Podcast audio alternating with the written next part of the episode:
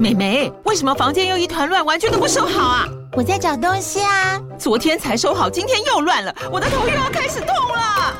妈咪，我是在找虎标白色万金油啦。阿嬷都说头痛擦这个很有效，薄荷凉凉的，可以帮忙舒缓哦。妈咪，爱老虎油。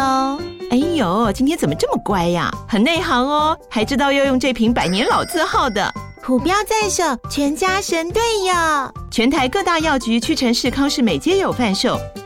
卫署城自治地015702号，北市卫药广自治地113040234号。使用前请详阅说明书请及注意事项。各位收听这一集的高阶主管，你们辛苦了。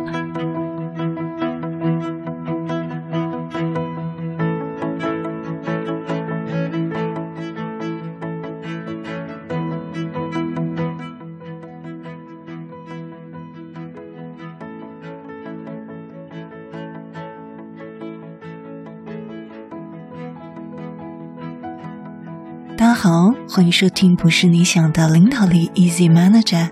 没时间读商业管理的书吗？不是你想的领导力，是能让你用听的读书会。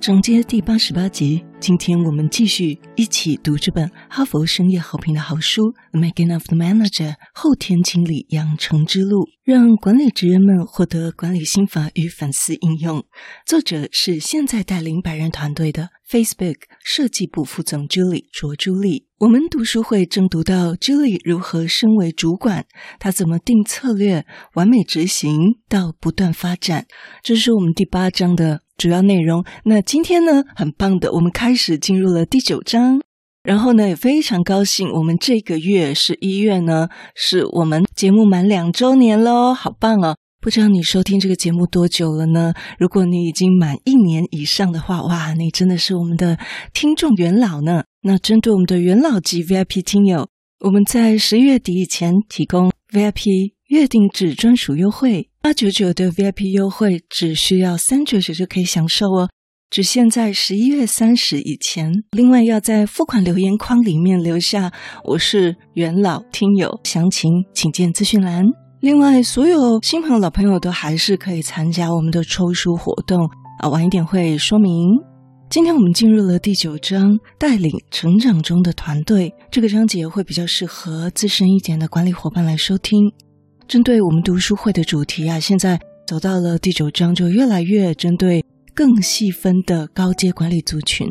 那也刚好是我们节目主要听众的年龄层大宗是35岁以上，因此有些时候你可能会发现我们中间穿插了几集是比较通用的主题，这也是稍微顾及一下各年龄层的听众。那么有些年轻族群呢，有留言说听不太懂，那这也是正常的啊，可能还需要在办公室再多打滚几年再回来听啊，我们只能尽量啦，就是调整一下整个议题，但是因为这类议题还是跟上班环境很有关系。好，我们进入今天的主题，您的团队正在扩大吗？或是你是高阶主管，你需要带小主管吗？又或是你现在是小主管，正在预备自己成为未来的高阶主管呢？这里分享在矽谷啊，高速成长几乎是一种生活方式了。它就是从 Facebook 元老级一直到后来 Facebook 发展的非常的大，所以在这整个快速成长快速膨胀的组织里面，当它从小团队开始带起，随着公司成长，我们好像没有办法再用一样的方式去带团队或者是应对我们工作上的需要，那这也考验到了我们是不是能够跟着公司扩大而调适。好像我们小孩子长大了，鞋子穿不下了，我们能不能发现鞋子穿不下了，从发现问题到解决问题，从带小团队到带大团队，从直接管理到间接管理。那么这一集呢， Julie 其实有做了比较多是有一些预告，就是接下来后面会怎么走。那首先先快速的说出重点好了，破题。那这里给我们2张图，第一张图是我们要避免什么，第二张图是我们要倾向往哪个方向走。第一张图呢，我们要避免什么呢？就是高阶主管直接跟我们的小主管说请你做 ABC 方案，我们现在要做 ABC 方案，直接下达指令，这就是非常传统的 top-down approach。 然后你的同仁就会跟你说 OK。 那比较要倾向的是什么呢？是告诉你的小主管，我们这里有一个状况，我们有 A 状况 B 状况 C 状况这些问题，那我们该怎么做呢？让小主管自己提他跟他的团队会做哪些解决方案。这里说他原本带的团队人是比较小的嘛，所以大家都会一起欢乐的参与会议，然后一起讨论整个专案的方向，一边吃着披萨这样子。但几个月后呢，有新人加入新人加入不断的增加，直到有一天身为主管的你会发现，过去我们让新人加入进来，我们在讨论的这些介绍啦，新人的这个 orientation， 新人教育训练，好像这个方法不再有效了。对 Julie 来说，这个转折点是有一天他进入了之前他所提到的就是积极的讨论批评会议，突然意识到说，我们房间竟然坐不下了，而且呢议题没办法讨论完，每个人手上都有想讨论的专案，但是没办法讨论完。他自己的时间呢，更是因为他要支援的人越来越多了而受到很大的挤压。就像之前 Julie 提到，他都会跟同仁做 one-on-one 的这个面谈，他发现有很多意想不到的问题重复的不断出现，还有更多的公司公告需要沟通，以及有更多的决定需要追踪。所以 Julie 跟我们分享，保持有效率的唯一方法就是我们要不断的改变跟不断的适应。尤其是 Julie 她在 Facebook 快速成长期的状况，每隔几年她所要管理的人就一直在翻倍，所以在这一点上她每一次都觉得她自己在做一份完全不同的工作。虽然管理的核心原则是不变的，但是日常的工作发生了显著的变化。他说，我们对团队工作的方式，从一线的观点，就是第一线直接下去落地做的这些观点，开始演变成为一个宏观的观点，开始设定愿景，还有聘用一些主管，委派责任和管理沟通，这些反而成了他的关键技能。所以在未来的第9章未来几集，Julie会跟你介绍，也让我们了解体验到这些差异，以及如何去飞跃这些结构性的点。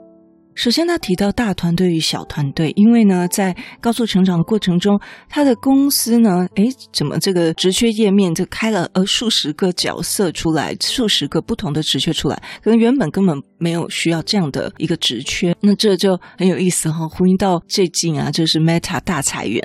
不知道也是不是呼应到这样的问题。这里说他每周都要迎接新面孔的海洋就是一大堆人。那人们普遍认为变化和混乱才是唯一不变的，其他呢都是即兴创作，就是灵机应变那他告诉他未来的员工，他热爱工作的最主要原因就是这种每天都会有新的挑战出现，所以学习的机会无所不在。所以很多人呢都会认为说混乱变化这个很令人烦忧在职场上。可是我们来看看 Julie 她怎么看待这件事，有没有？我们刚才就有听到她的心态非常的就是成长心态，而不是定型心态。定型心态的人呢，就是会看到缺点，然后不断的会抱怨看到自己对自己痛苦的地方，但是她确实看到这是一个学习的机会，这是值得我们学习的那么这里分享到，如果你的团队只有5个人，你可以跟每个人都建立个人的关系，你可以了解他们的工作细节，他们的优势，他们关心的事，还有呢甚至在他们办公室以外的爱好。但如果你的团队有30个人，你就没有办法跟每一个人都建立个人关系，至少你不可能达到同样的深度。如果你每周要跟每个人进行30分钟的1对1，光这个工作你就需要15个小时，大概是每周工作时间的一半，那你几乎就没办法做其他任何事了。所以呢 Julie 当下面有超过8个下属的时候，她已经开始觉得她一天中没有足够的时间，这个时候呢她就需要副手，对不对？所以呢她说，这是为什么成长型的团队主管最终会开始雇佣或培养他们下面的主管，那就是因为忙不过来了。这也意味着这个原本的主管呢会远离人们跟第一线的工作，但是呢他还是要对整个团队的成果负责，但是呢又不能对所有的细节负责，因为有些决策会在没有你的参与下做出，而且事情完成的方式可能会与你个人的方式不同。哇，这是不是很大的压力？你没有做这个决定，但是你要为这个成果负责。是的，这就是我们高阶主管的压力各位收听这一集的高阶主管，你们辛苦了。这里说起初这会让人感到迷失方向，就像你失去了控制一样，但是赋予领导者的权力是必要的。所以在这种比较大规模的管理，最大挑战之一就是在深入解决问题跟退后一步信任他人来解决问题这两者之间找到适当的平衡。我再说一次哦，就是在深入解决问题跟退后一步信任他人来解决问题，就让他人解决问题，这两者之间找到一个适当的平衡。那么后面 Julie 还会再分享这个话题。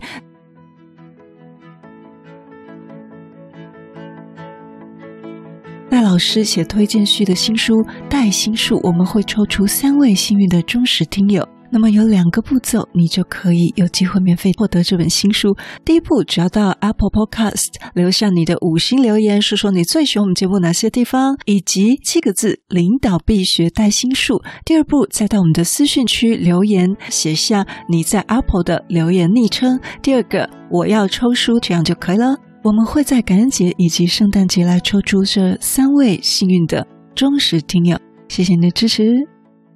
另外，当人们不太了解你，并且看你处于一个主管的主管，这个中高阶主管好像一个权威地位的时候，他们不太可能告诉你有一些实际丑陋的真相，或者是他们认为在你错的时候来挑战你，即使你希望他们说出实话。但可能基于各种理由，也许是他们觉得发号施令应该是你的特权，或者他们不想让你失望，让你对他们有不好的印象，或者是他们不想要提出这个问题来耽误你的时间，打扰你的时间，甚至打坏了这个气氛，所以会报喜不报忧。那我想这个是很多高阶主管最不喜欢的事情，就是没有回报真实的状况，以至于可能后面会造成损失或者是加倍的弥补。这里告诉我们说，在与他人的互动当中，你可以注意几点会不会有这样的状况。第一个，你的建议是不是被视为命令呢？您是否认为事情比实际情况更乐观，因为你没有听到完整的故事呢？但都别担心，令人高兴的是，你可以采取一些对策，让人们更容易告诉您真相。一方面呢，可以强调你是一个欢迎不同意见，并且奖励表达这些意见的人。另外，我们可以承认我们自己的错误，来提醒团队我也只是一个人，就像其他人一样。这里建议我们使用一些引起讨论的语言，在这里提供给大家参考一下，就是我在这部分可能完全错了，所以如果你不同意的话，也欢迎你可以告诉我。好，我们今天来总结一下，当你从小团队到管理大团队的时候，我们在心态上怎么切换，以及在实际的做法上会有怎么样的改变。什么是高阶领导的关键技能，就是1设定愿景，2聘用主管，3委派责任，跟4管理沟通，会使你从第一线的观点演变成为宏观的观点，避免直接给你的小主管指令，而是请你的小主管提出解决方案。但这又牵扯到另一个议题，也就是在104人力调查中发现，很多高阶主管觉得他自己小主管最大的问题，透过这个统计就是看得到问题，但提不出解决方案。那我想这个跟整个公司传统的结构文化会有很大的关系，所以这个是需要高阶主管下去帮忙的。马上就是感恩节了，祝你有美好的一周，感恩节快乐。如果你是专案主责或主管老板，针对少数成员拖延造成别人困扰该怎么办呢？10月份的 VIP 音档交办的技术，轻松面对容易拖延的同事。日本作者群采取新法，从观察他们的行动，告诉您透过3种模式采取不同的工作方法以及传达信息的方式。欢迎现在就到资讯栏加入月定制 VIP， 让成员们通通都在期限内完成工作。如果你对我们节目有任何的想法，或者你觉得我们节目有带给你一些收获，都邀请你到我们 Apple Podcast 给我们5星评分与留言。如果你还没有订阅过，也麻烦你免费点订阅或关注，再把这个节目分享给你身边你认为会有需要的人。也欢迎免费加入 Instagram， 你可以在脸书上直接搜寻用听的哈佛商管读书会就可以找到我们。我相信只要你愿意给予，加入社团会给你更多的收获哦。最后要邀请你现在就来帮自己加分，期待透过知识价值的传递，让你可以在赞助方案中得到最大的受益。现在回到资讯栏里面点选 YouTube 有2分钟 3D 卡通人物的说明影片哦。我知道你是非常非常忙碌的，但是你却选择收听我们这集的节目，非常的感谢，而且你也是最棒最优秀的。不是你想的领导力，是能让你用听的管理读书会，轻松就能让你用在职场上。祝福你有一个很棒的一天，我们下次见。